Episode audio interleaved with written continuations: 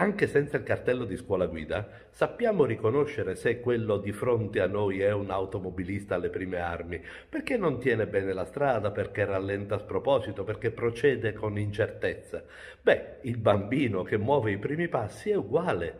Allora non guardate come mette i piedi, non guardate se l'andatura è spedita, non guardate se barcolla un po', sta imparando, ok? E ancora per molto tempo farà delle cose che poi saranno sicuramente dei segni sospetti, ma mentre sta imparando non lo sono. Mette i piedi in dentro, mette i piedi in fuori, cammina sulle punte, cammina irrigidito, si deve tenere tutte cose perfettamente normali perché sta imparando.